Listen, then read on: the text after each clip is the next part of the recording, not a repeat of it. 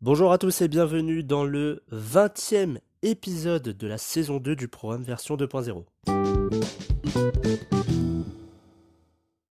Aujourd'hui c'est un épisode de santé. Nous allons voir euh, dans cet épisode euh, l'aromathérapie. Qu'est-ce que l'aromathérapie? Et bien évidemment nous allons voir quelles sont les huiles essentielles à avoir pour les mois d'hiver et pour les mois d'été.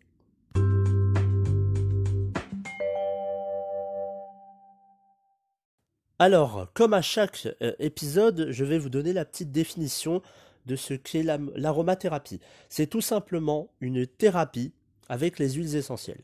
Rien de, plus simple, c'est juste une thérapie, l'aromathérapie, donc c'est une thérapie avec des arômes, donc les huiles essentielles.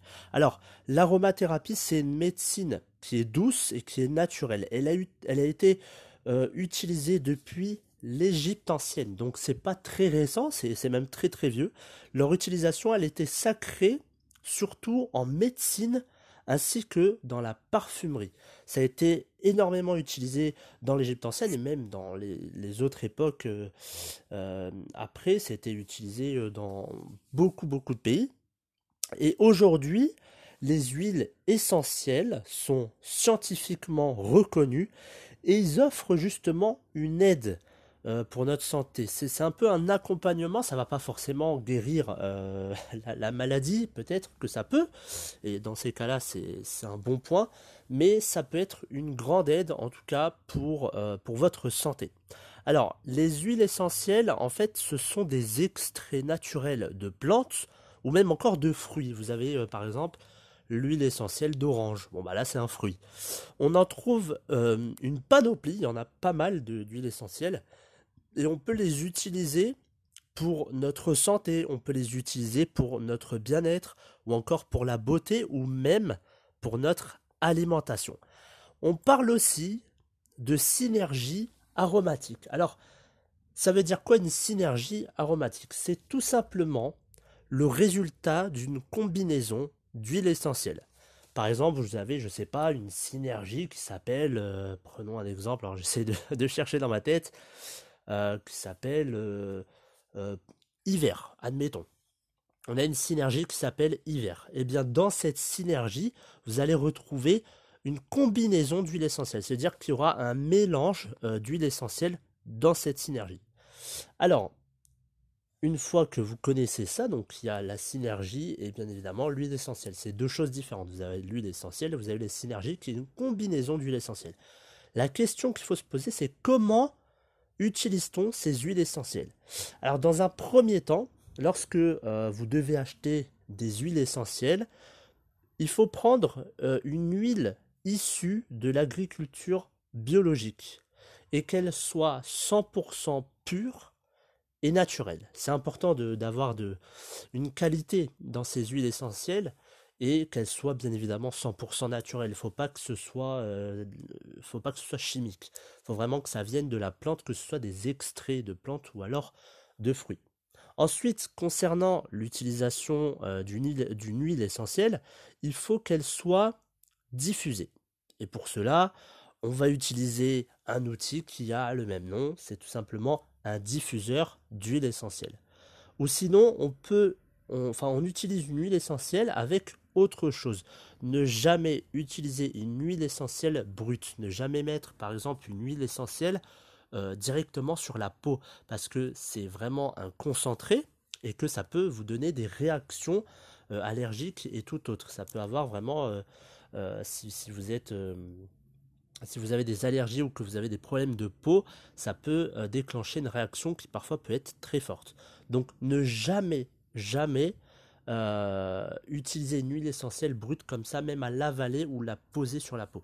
Il faut toujours euh, qu'il y ait euh, un accompagnement, je vais dire ça, mais il faut qu'elle soit diffusée ou alors il faut qu'elle soit prise avec euh, par exemple un morceau de sucre si vous voulez l'avaler.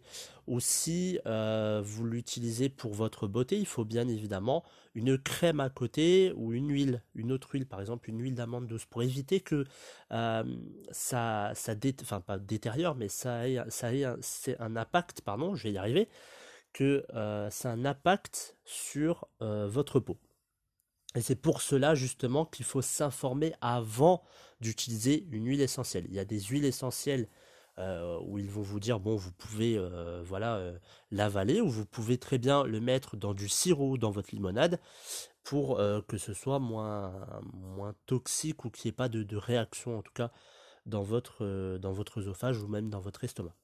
Alors maintenant on va passer à la deuxième partie. Quelles sont les huiles essentielles pour l'hiver ainsi que pour l'été. Alors, il y en a trois pour, euh, pour l'hiver et trois pour l'été. Pour les huiles essentielles que l'on doit avoir pour l'hiver. La première, c'est l'huile essentielle d'arbre à thé. C'est une huile essentielle qui vous permet d'avoir un confort respiratoire. Et c'est une huile qui est anti-infectieuse, antibactérienne, antifongique, qui est calmante, qui est reposante. Bref, il y a pas mal, pas mal de choses euh, de caractéristiques, de bonnes caractéristiques concernant euh, ces huiles essentielles. D'ailleurs, toutes les huiles essentielles ont de bonnes caractéristiques, ont en tout cas un, bel impact sur, euh, sur notre santé. Ensuite, on a l'huile essentielle de Ravinsara. Alors celle-là, je l'utilise pas mal, notamment alors là, on parle du, coronavirus. Notamment, je l'ai utilisé au tout début du coronavirus, lorsqu'il y avait le premier confinement et que les gens se ruaient sur euh, les gels hydroalcooliques et que parfois il n'y avait plus de gel hydroalcoolique. J'utilisais justement l'huile essentielle de Ravinsara. C'est euh, très bien pour désinfecter les mains. Voilà.